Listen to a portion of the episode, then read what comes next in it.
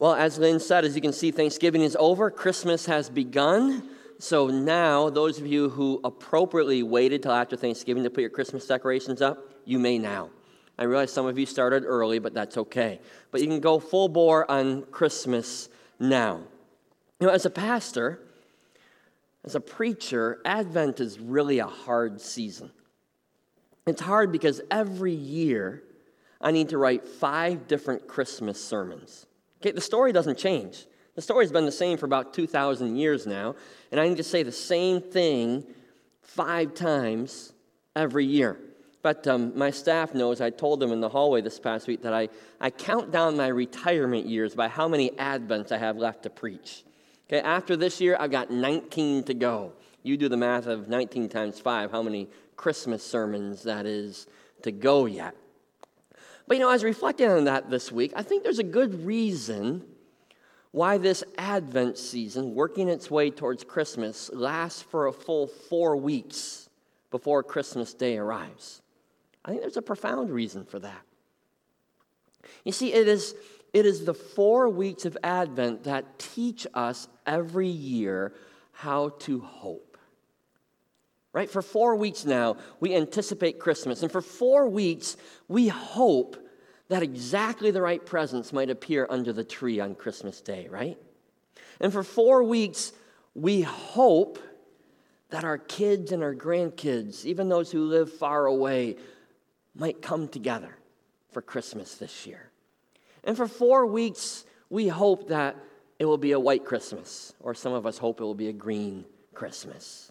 For four weeks, we, we hope maybe that this year will be the year when broken relationships are mended over the holidays.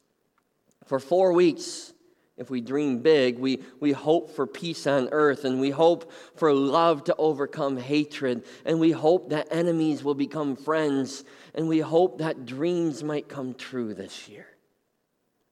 Right? Hope, as Lynn told us around the candle, hope is the belief that what you truly desire will happen. Not just the wish, but the belief that this is going to be the year. And in just 28 days, it will be Christmas, and we'll find out if those hopes come true. Think about that. What would it be like over the next 28 days before Christmas if you had no hope? None.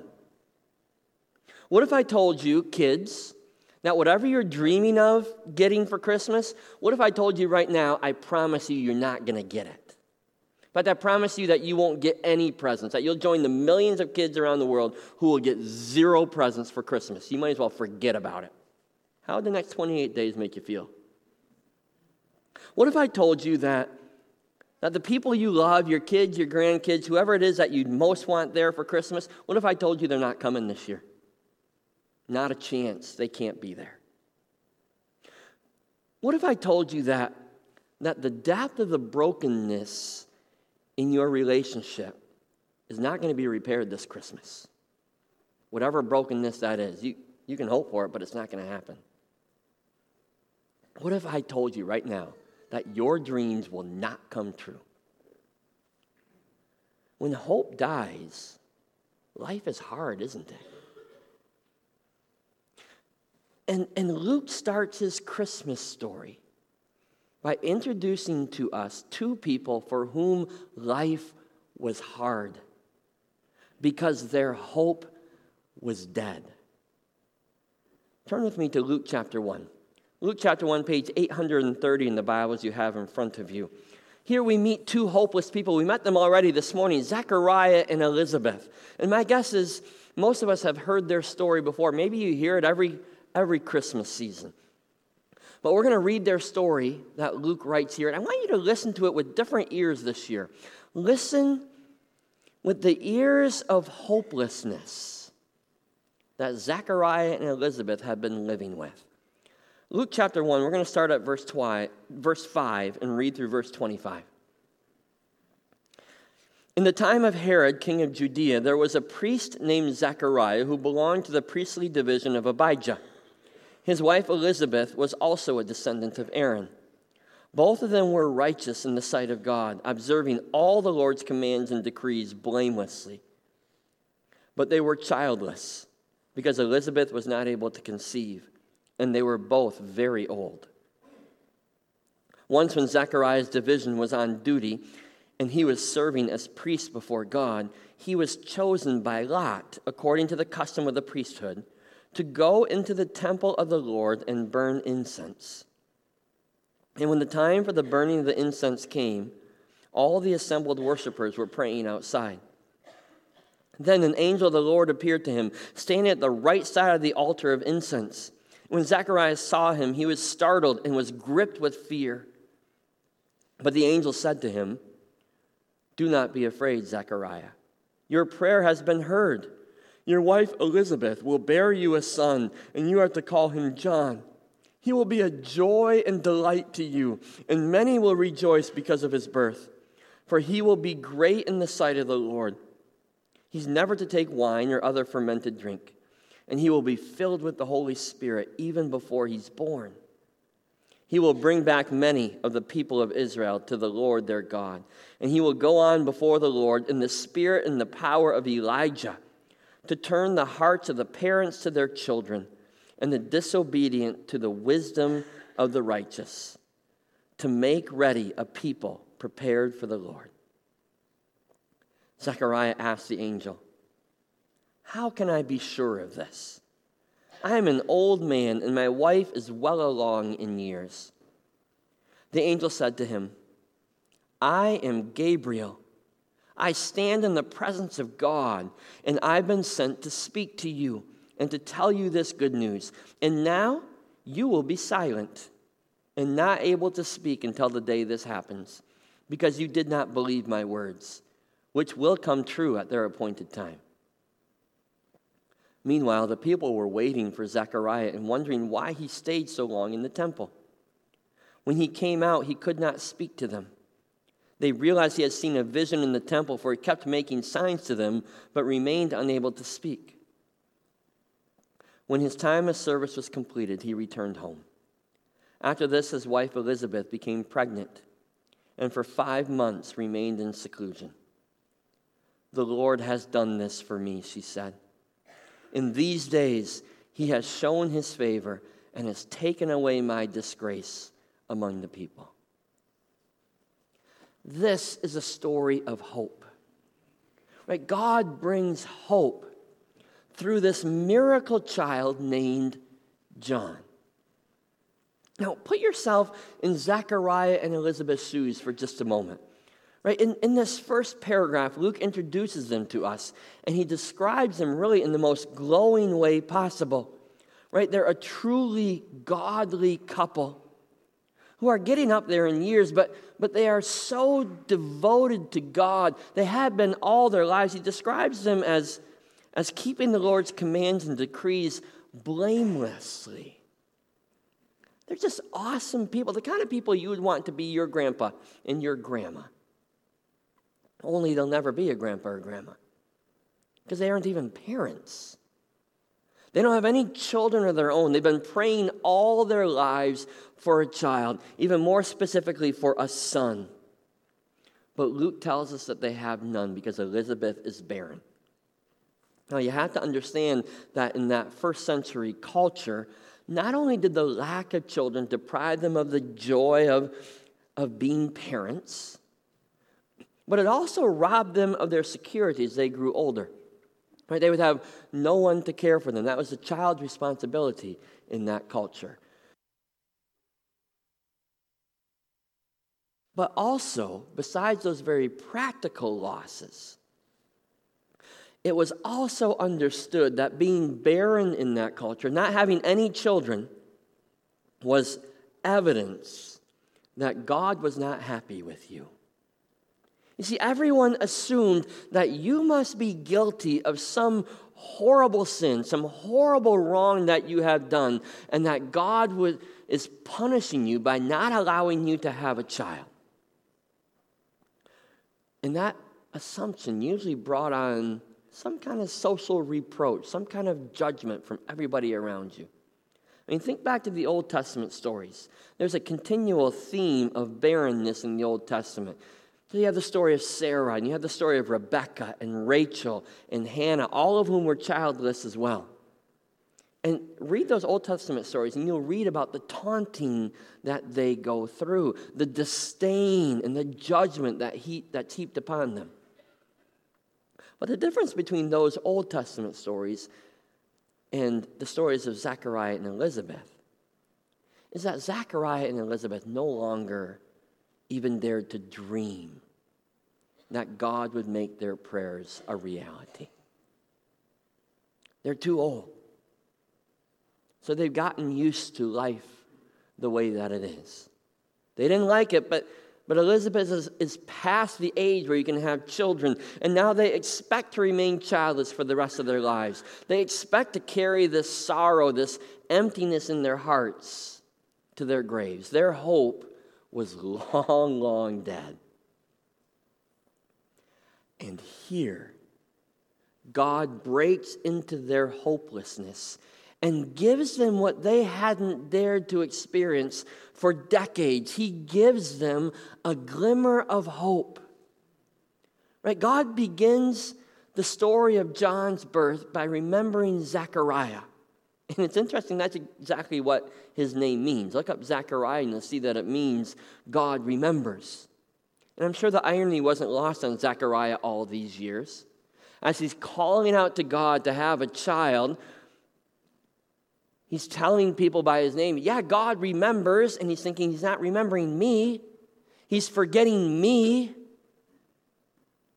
But on this morning, God remembers Zechariah, and he chooses Zechariah to offer incense in the most holy place in the temple.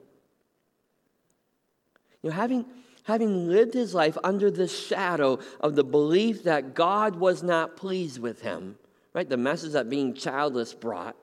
Zechariah probably never dared to dream or imagine that God would choose him for this, for this great honor of entering the most holy place and offering incense by the altar.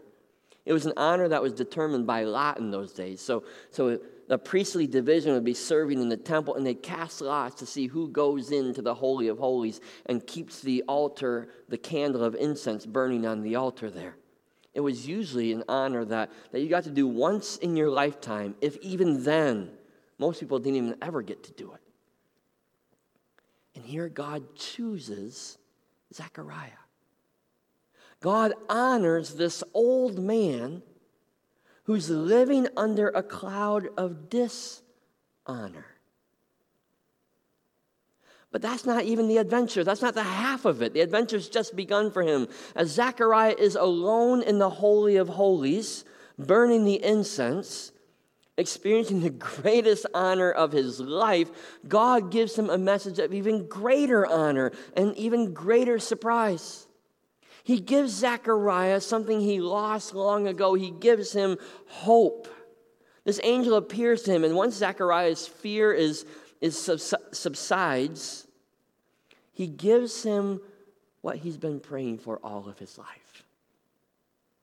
Zechariah is going to be a father. Elizabeth is going to be a mother. He's going to have a son.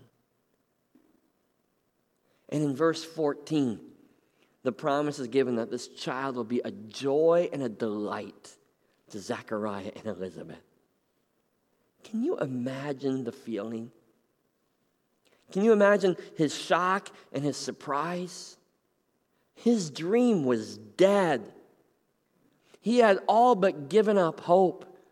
He had resigned himself to an empty place in his heart. And here that hope is brought back again from the dead. His dream is resuscitated. But even that unexpected gift isn't enough for God. Right? He just keeps on giving to Zechariah. This unexpected child won't just be a joy and a delight to his parents, but this child is going to bring joy to the whole nation of Israel. He's going to be filled with the Holy Spirit, and he will bring healing to the people of God, the angel says. He will lead them back to faithfulness again. He will have the power of Elijah in him, and he will pave the way for the Messiah that you've been longing for and praying for and hardly daring to hope for all these years. God isn't giving Zechariah and Elizabeth just any child. This son of theirs is going to be the last of the Old Testament prophets and will be the one who will introduce to them God's promised Messiah. He will see God's salvation. To God's people, this unexpected child of Zechariah and Elizabeth will be the voice preparing them for the unexpected arrival of Jesus, the Messiah. What an unexpected honor. What an unexpected gift. So, can you really blame Zechariah for doubting? The angel does, obviously, but can you blame him for doubting? I mean, his first response how, how can I be sure of this? I'm an old man, and my wife is well along in years. I love Zechariah just for that. Right? I'm an old man, but my wife, she's just well along in years. He doesn't even dare call her old. What a good guy, right? Zechariah's first response is to doubt. But he learns a lesson about wisdom here in his doubting. He learns from Gabriel to expect the unexpected from God. Expect the unexpected from God. Right? Zechariah doubts God. He doesn't expect God to work in powerful and miraculous ways. He can't imagine that the impossible would now become possible.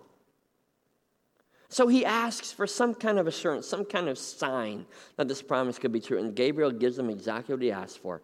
Because you didn't believe God's words, you're not going to have any words until this prophecy comes true, until your son is born.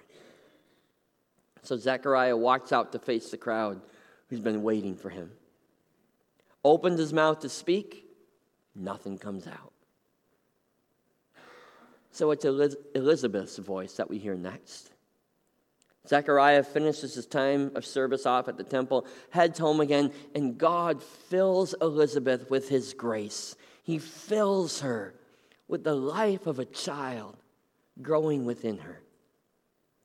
Can you imagine their surprise when Elizabeth finally begins to show? Or maybe by now, they've learned not to be surprised anymore by God. Maybe, just maybe, by now, Zechariah and Elizabeth have learned how to hope, how to expect the unexpected from God. Maybe Elizabeth had written these words long before in anticipation, and now she's able to say, The Lord has done this for me. In these days, he has shown his favor and has taken away my disgrace among the people. God, in his great grace, gives them the most unexpected gift of hope. God, in his grace, gives the people of Israel the most unexpected gift of hope. And maybe that's why there's four weeks of Advent because we need to keep learning every Advent season how to hope. Right? For thousands of years, the people of Israel waited for their Messiah, their Savior, to come. They lived with that hope the hope that someday their barrenness would be filled. The hope that someday they would be set free. The hope that, that someday they would be saved. The hope that someday all the wrongs and injustices being piled on them would be made right. They waited with that hopefulness. And it's that same kind of hope that God now invites you and me to live with on this side of the cross and on this side of the empty tomb right? Because Jesus came, and because Jesus was born and lived a perfect life, and because he died and rose again, because of what Jesus did, Hope can now come alive in you and me. All the wrongs and injustices that seem so invincible to us will be made right again. That's our hope. Our hope is that our sin and our guilt that seems so weighty and immovable will be washed away. Our hope is that death that seems so unconquerable, that seems like an ending, can become a new beginning for us. Our hope is that daily relationships with each other and with God can, can be characterized by grace and forgiveness and compassion and mercy and generosity and all that is good and holy instead of all that's broken and ugly. Because of Jesus, we can have hope. We can expect God to do the unexpected again. So let me ask you that question this morning. Do you dare expect the unexpected from God in your life? Have you learned from Zechariah and Elizabeth's story to expect God to do the unexpected? Is there something that you are expecting from God this Christmas season? Or don't you dare to expect anything anymore? Have you given up hope? Are you expecting that things will pretty much always be the same? That this Christmas will be a lot like last Christmas, it'll be the same as the one before, and everyone coming will be exactly the same as this one that there really isn't any hope for change, that God really doesn't work today like he did back then. Now, I doubt that any of us are going to see angels this Christmas. Maybe, but I doubt it. But if we've learned anything from God's clearest messenger to us, if we've learned anything from his son Jesus, I would like to think that we've learned to have some hope that we've learned to expect the unexpected from God. I mean, think about Jesus. Think about what Jesus brought and what Jesus gave as he walked on this earth. To the guilty who expected judgment from him, he gave grace instead. To the lame and the blind who who, as they sat by the side of the road for him to walk by, expected maybe a few coins of charity, he gave healing instead. He made them walk and see again, completely unexpected. To the lepers, who expected some words of comfort from a distance because nobody dared to touch them, right? He gave them a touch and he gave them healing, completely unexpected to the woman who was caught in adultery, who expected him to throw the first stone. He gave forgiveness instead. To the disciples who expected a warrior leader to conquer the Romans, instead, he gave a suffering servant. And to the whole world who expected the tomb to remain sealed, he gave a resurrection instead. Jesus com- consistently gave the unexpected, and maybe we should start to expect God to give the unexpected in our lives as well. So I don't know what you're expecting this Christmas season. Maybe a Christmas that's a lot like last Christmas. Maybe the best you can do is hope for some cool stuff under the tree this Christmas. That's probably the extent of our expectations and hopes, right? But maybe, just maybe, this year, God is ready to give the unexpected this Christmas. Maybe He wants to move us way beyond this expected stuff to something more meaningful and more lasting and much more important than what's under the Christmas tree. Maybe we should learn from Zechariah and start expecting to receive the same gifts of honor and hope and healing from God that He did. Maybe God wants us to begin to believe in His power and not to doubt. Maybe God wants us to begin to believe in his unexpected gifts so much that, that we're willing to step out in faith and let God work in us and let God work through us. Perhaps the story of John's birth is still a voice calling out into our desert places, preparing us for God to work in us in some unexpected way. Could it be that God wants us to dare to hope again? I don't know what unexpected gift God may be asking you to begin to believe in again. But my guess is that many of us here this morning know exactly what hopelessness and what resignation feels like. We can share it with Zechariah and Elizabeth, can't we? Because we've had a dream die. We've had our hope fade away to nothing.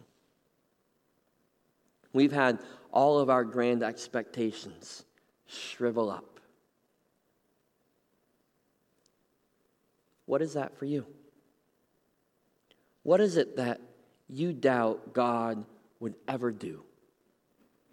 Like Zechariah, if God told you he's going to do it, you'd say, prove it. I can't believe that.